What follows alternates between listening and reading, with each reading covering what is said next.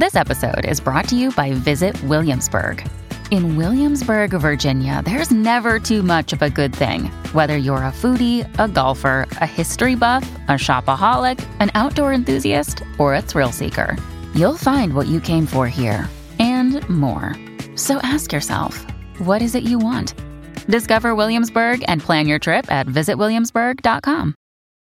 This episode is brought to you by Shopify. Whether you're selling a little or a lot, Shopify helps you do your thing, however you cha-ching. From the launch your online shop stage, all the way to the we just hit a million orders stage. No matter what stage you're in, Shopify's there to help you grow. Sign up for a $1 per month trial period at shopify.com slash special offer, all lowercase. That's shopify.com slash special offer. Your brain needs support, and new Olly Brainy Chews are a delightful way to take care of your cognitive health. Made with scientifically backed ingredients like Thai ginger, L-theanine, and caffeine, Brainy Chews support healthy brain function and help you find your focus, stay chill, or get energized. Be kind to your mind and get these nootropic chews at olly.com. That's O L L Y.com. These statements have not been evaluated by the Food and Drug Administration. This product is not intended to diagnose, treat, cure, or prevent any disease. Welcome to the New Books Network. Hi, everyone. Welcome back to the New Books Network. Uh, today we're here with Professor Emily Mendenhall. She's a medical anthropologist and professor at the Foreign Service School at Georgetown University. She was awarded the George Foster Award for practicing medical anthropology by the Society for Medical Anthropology in 2017. And among many other things, she's the editor in chief of Social Science and Medicine Mental Health. Uh, today, we're talking about her new book, Unmasked COVID, Community, and the Case of the Okoboji from Vanderbilt University Press. Hi, Emily. How are you doing today? Hi, Austin. It's great to see you. I'm doing great. Wonderful. So, why don't you just set the stage for us? I know I normally ask this question uh, as a starting one, but COVID hardly requires a stage. So, maybe if you want to tell us a little bit about, you know, maybe the angle that you're approaching this stage from. Yeah. So I'm a professor at Georgetown University, and I was in Washington when COVID um, started, and I'm, you know, work very closely with people leading the global health security response, and you know, people in my world are really concerned with politics. You know, the virus risk, responsibility, policy responses, you know, and really taking everything seriously. So, after three months in quarantine um, with my two very small children at the time, we decided to head out west to quarantine for the summer with my family. In part because my sister has kids the same age, and we thought it would be both a nice respite from the city and a little easier um, so they could play together. And um, my brother in law was actually leading the COVID response in Okoboji. Okoboji is actually a small town um, um, of contingent ta- of eight contingent towns um, in the Iowa Great Lakes region, which is in Dickinson County in northwest Iowa. And my brother in law is actually from Connecticut, and he moved back home when my sister wanted to start a small organic farm in our hometown. And so, you know, I was also interested to see what's it like in Okoboji. Well, as we started driving mask, my husband's also a professor of public health. So, you know, we're in our house, we're constantly thinking and talking about, you know, the complexity of politics and um, and reality of COVID. But as we started driving west with our two small children and our dog, um, 20 hours in one day actually we were just wanting you know peeing on the side of the road being super careful you know this was june of 2020 so we didn't know very much so we were really cautious. Um, but as we went west, there were fewer and fewer masks, and you know, eh, we could feel something shifting. And then, um, you know, we got there in the middle of the night and in the morning when we went to the grocery store. I went to the grocery store to pick up um, groceries. I looked inside, and you know, I actually did pick up instead of going inside, of course. Um, and you know, no one was masked. Or like one or two cashiers masked, and it was just so unusual. It felt that we were in a completely different space. Um, and on top of that, we um, we arrived in the middle of an outbreak. So there was a lot of really interesting complexity going there, and that's kind of how we started. And how I started my project, I um, asked my brother-in-law, you know, why is no one masking? It just felt so foreign at that moment. You know, we were all at that, you know, trying to reconcile the first few months of quarantine. Um, and then, you know, us being in such intense um, lockdown for so long, coming to a space where Iowa never shut down. Some people actually went to the office every day during the pandemic. And that is unimaginable for some people, especially on the coast, to think about. So the culture of response was all, and the politics of response were so embedded, but also radically different. So I started interviewing people in part, just actually, um, I threw together a project, did an IRB, in part to just support my brother in law. I had no intention of writing this book, um, but that's some background um, around why I started to do the project. Wow, and what I really like about this about this sort of uh, introduction to the project is the kind of noticing this change happening as you drive west. I mean, this kind of idea and and and just kind of thinking about society a little bit in America and the way um, we've become divided in different ways. It's it's quite interesting to I think take this observation uh, and and just go with it, uh, especially given the whole situation. So why don't why don't we talk a little bit then about um, about kind of what the book is like? Um, you know, this is a book of anthropology, uh, medical anthropology, and I think it might be helpful for the audience to say a little bit about medical anthropology as kind of um, as, as kind of an area and and what sorts of techniques that you use in this book because it's I think it is a little bit different uh, than than some of the other books in in a really uh, wonderful way. Well, you know, for the last two decades, I've been studying how people experience and interpret diabetes in new contexts. And a lot of my work has looked at poverty and trauma and what diabetes means to people who've confronted these challenges and how diabetes is different when you don't have access to reliable and accessible healthcare. Um, and you know, this has been something I've worked on in India and Kenya and South Africa, in the United States. Um, so I've really been asking people, especially in contexts like Kenya and India when I was doing those studies where people weren't that familiar with diabetes care or diabetes itself. So that was really fascinating. But it was even more fascinating to come to my hometown and to see my childhood classmates confront a virus for the first time. In part, you know, doing ethnography at home, which is a critical shift we're seeing in medical anthropology and anthropology in general.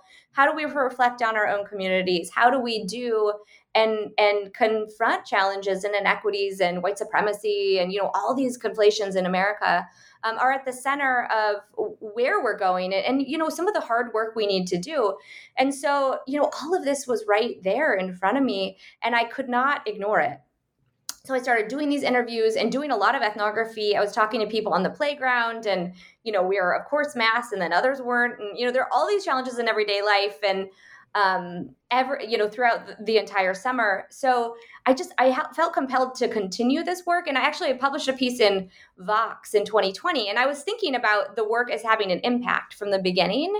So um, although I've written much more scholarly books and articles, this piece felt like it really needed to be public facing.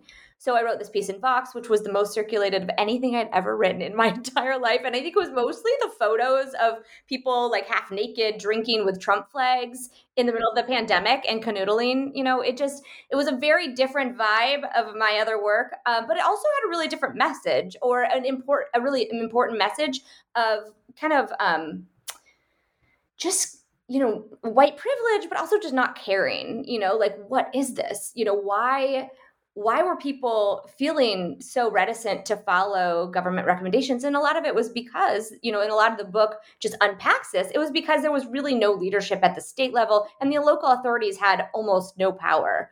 So in, in public health the supervisors did but they were all political appointees. So um, and this is a very republican area. Two and three people voted for trump in 2020 um, so I wrote the book for um, my community back home, um, where I grew up. My family still lives there. We've been there for five generations since cl- settler colonialism, essentially in the area. In 1907, my family bought a small plot of land there, so we've been there a long time. Um, and you know it just felt it felt like something i needed to write to communicate with people i grew up with. And i actually had a friend um, who's a metal worker who emailed me and he said i opened the book at 8 o'clock and i'm emailing you now at 9.55 i sat down. I'm not a reader but i read the entire book. And that was the best feedback I've gotten on the book from anyone because I know that I succeeded because he was engaged. So I think the book is a good example of how we write for a public audience and how we can really get our work read. It, it needs to be a bit different. So the book is written as a story. It's a book, the story of the summer um, and of the community. So it's a, it's a bit different than other scholarship I've done, but it was really fun. That's also the experience I had, similar similar to the email that you had. So why don't so you mentioned a little bit about what you're kind of unpacking from you know from from the research angle and and, and maybe let's be a bit more explicit about it. Um, you know, I'm thinking along the lines of kind of local authority um, versus kind of as you said state level authority. Um, and, and and as you know, I mean, this is always I think a very interesting question in STS is kind of how how do we think about not only the levels of authority but the way in which people are actually seeing and viewing those because um, of course from our perspective usually it just looks it looks like kind of what, what we think it is but oftentimes it looks like something quite different yeah, I mean, a lot of the community response was based on the American fiction of pulling yourself up by the bootstraps and not needing government or wanting government oversight.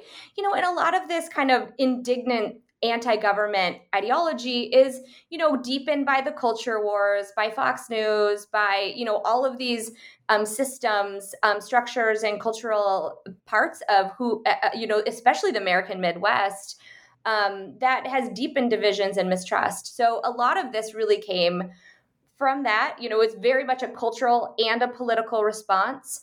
Um, and you know I, I, I read as i was doing the research i was reading i had read it but i was rereading dying of whiteness by jonathan metzl and it just resonated so much with what i was seeing. Um, and i kind of have joked that this is like chapter four or like example four of that work because um, you know i think that really thinking about the politics of resentment and feeling forgotten and feeling ignored is has funneled up and it, i have some interviews that i haven't published yet that really resonate with you know kind of toxic masculinity as well as just feeling misunderstood. So a lot of that came out in the interviews which i thought was really interesting um, and you know it, came out in this kind of mantra of like i don't need government. I don't want government to intervene in my lives. I will make my own decisions. And a lot of people did. And i talk about annemarie mol's theory of you know logic of care versus logic of choice. And you know people were often caring for their loved ones even though while they said you know i will not stay home. I'm going to live my life.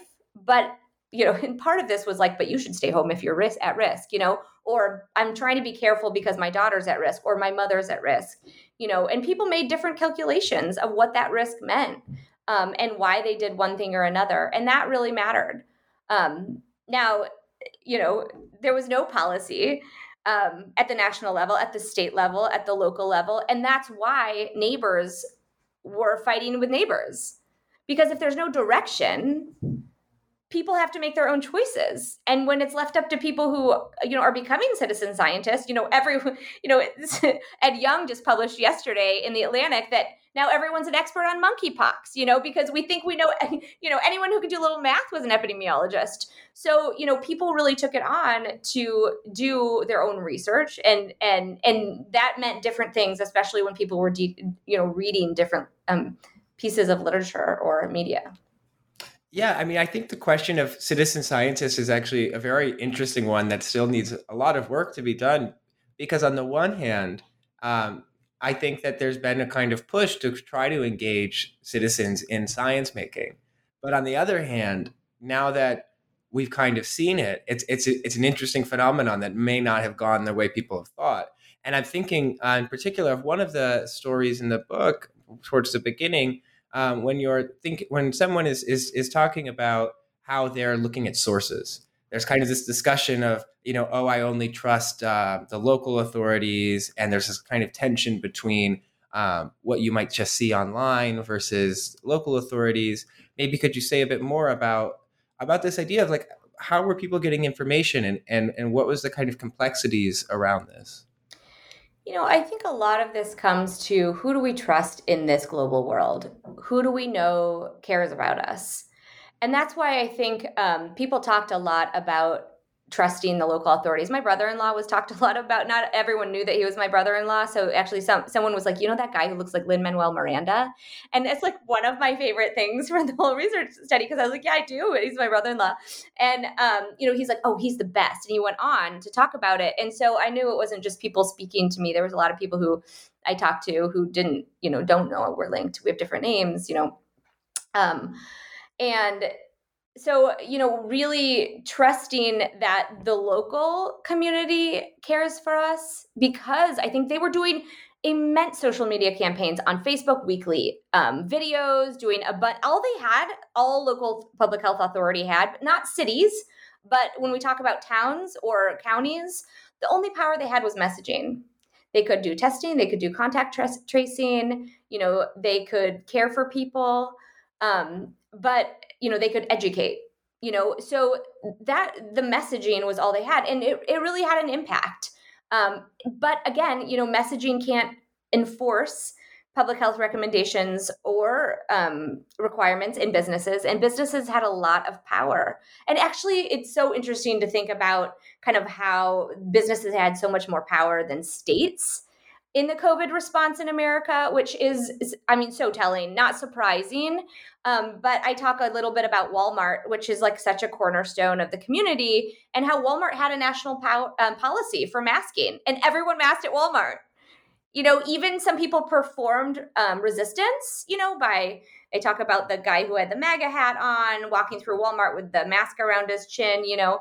Um, but most people said, but I'll mask at Walmart. It's not a big deal but that was because there was a policy that they had to you know so it's a good indicator that if there is policy people will follow it um, my, you know, I was eh, talking with this forum um, advising the Biden administration. They were talking to all sorts of academics about what to do with COVID, and this was in the fall of 2020. Um, and we were like, you need to um, require have vaccine requirements, or, or this was 2021, fall of 2021, vaccine requirements for anyone to go to a college football game.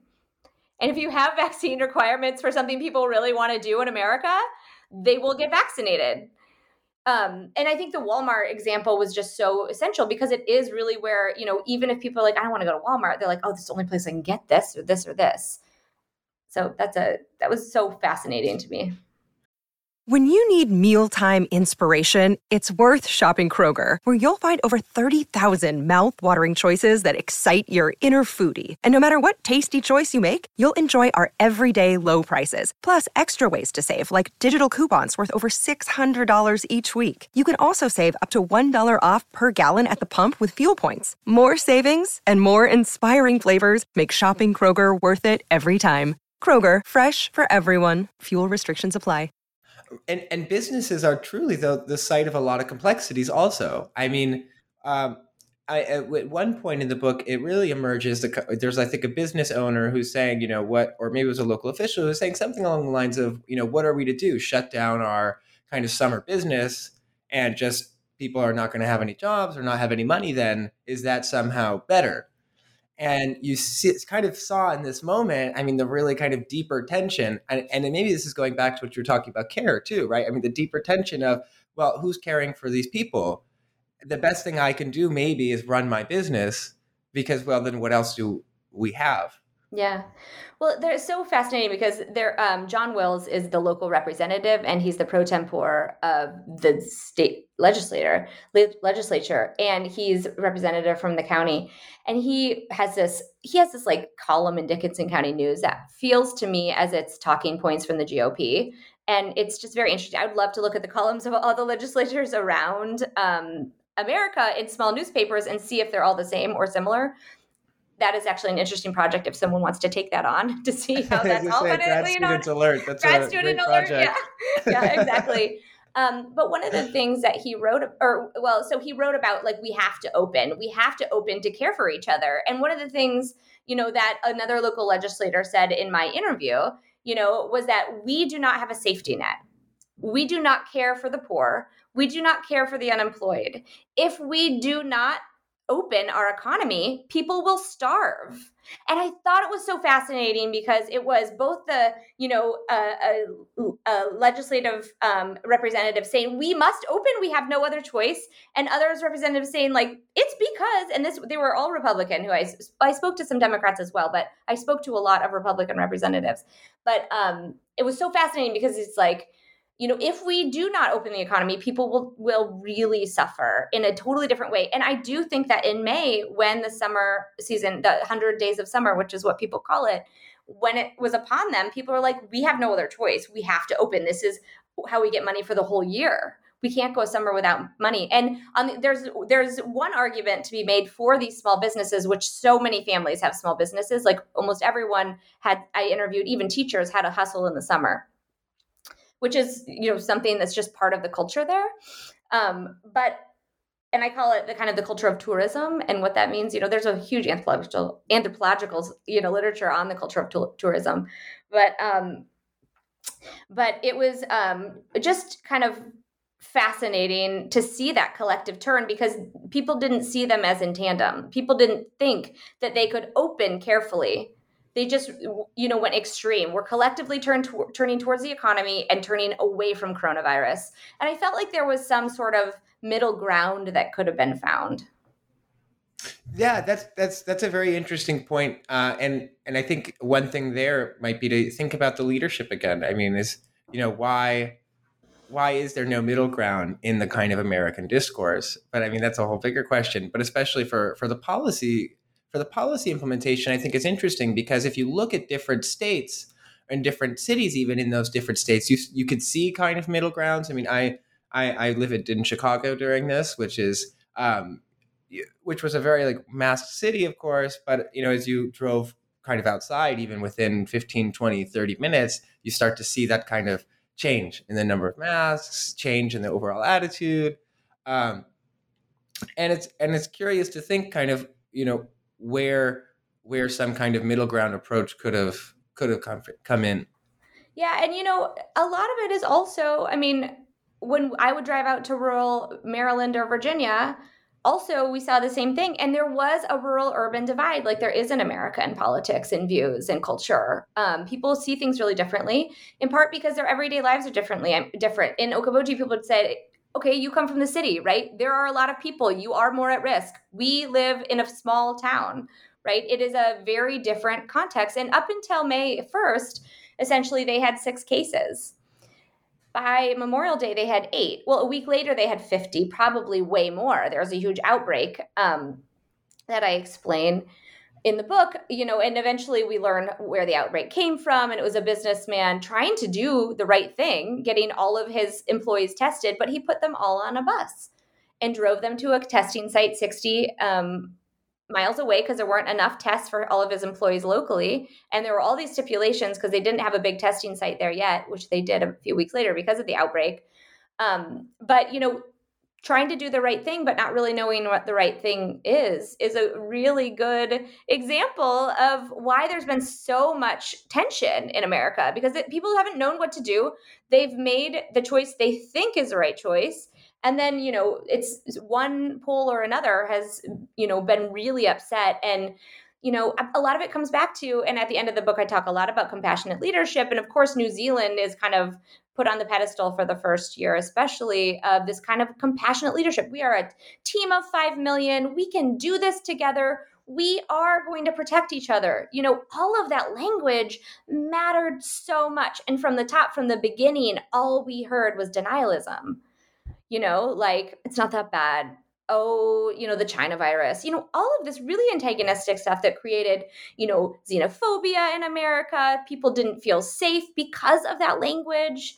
Um, and and you know people didn't believe that they needed to be concerned, and that really resonated with people closely following the president um, in other aspects of their lives. Although the tension between um, big Trump supporters and healthcare workers was something that was fascinating because people who were big maskers, nurses, doctors, but may have been Trump supporters. Now, some physicians and nurses and um, health workers, other health workers who were Trump supporters, did not actually went against the hospital, which I talk about, but they're the most extremist. But that middle ground is really an area that we need to explore further is how do we find middle ground? How do we find that people agree or go against the political dominant pole for one thing or another and stick with it because some people really have. So it's just very interesting. There's a lot to learn still from COVID about how we can um, decrease the amount of polarization in American politics. I really think and and and how we're going to approach the next crisis which is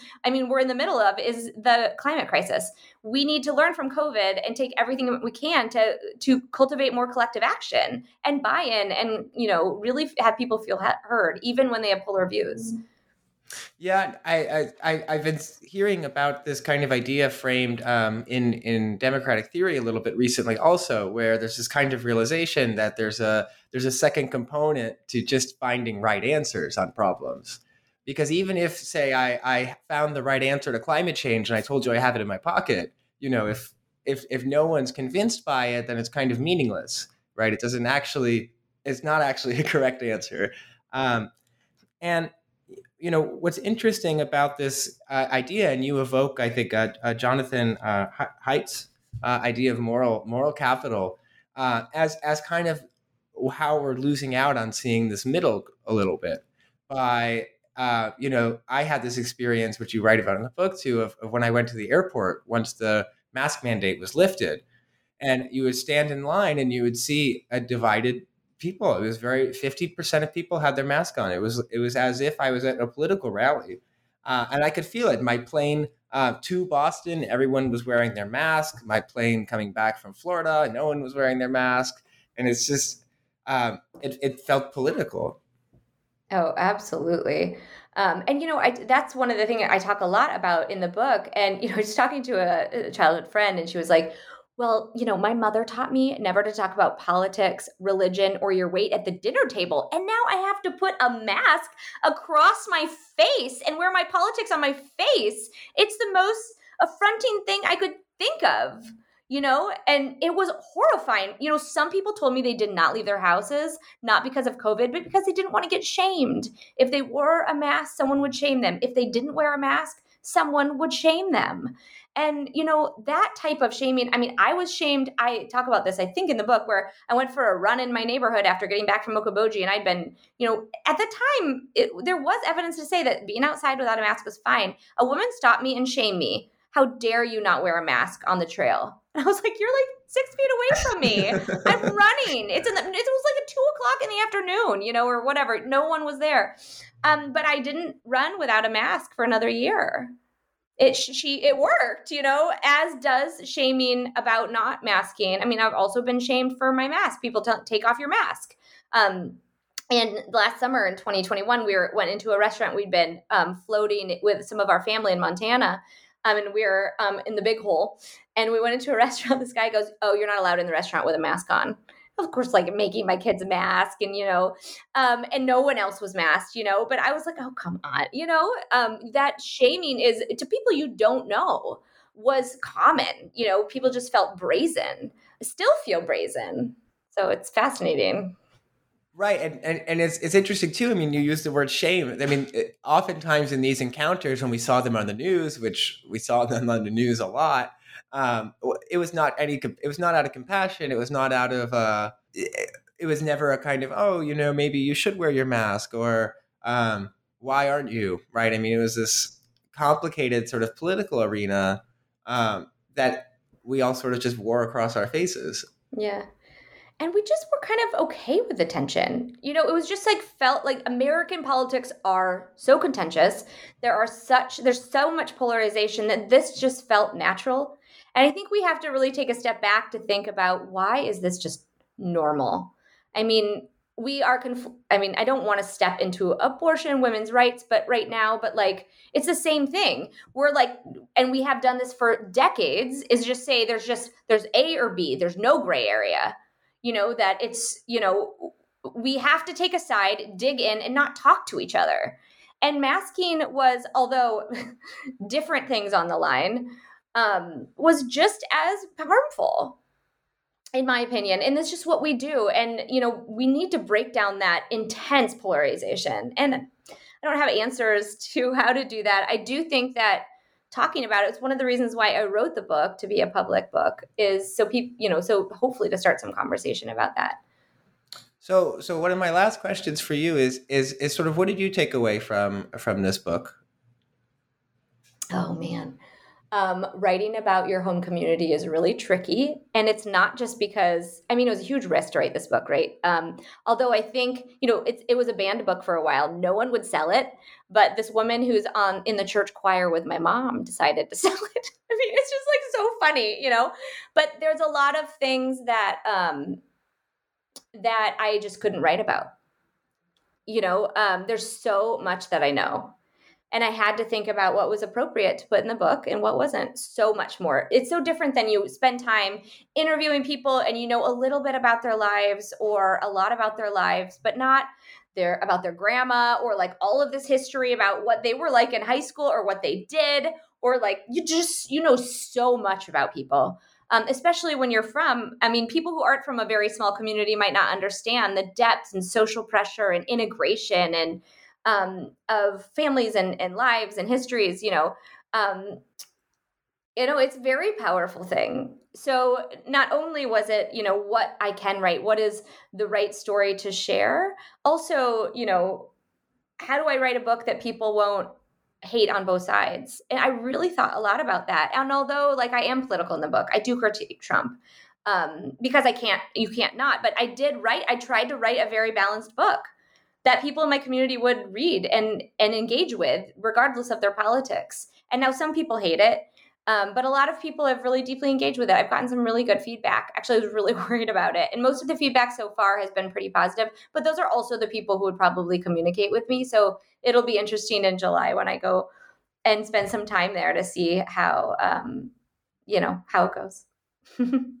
Well, sounds wonderful. Uh, well, uh, it was so great talking to you, and it's a it's a wonderful book that I think um, even if you're not from Okoboji, you'll find a nugget of it very relatable.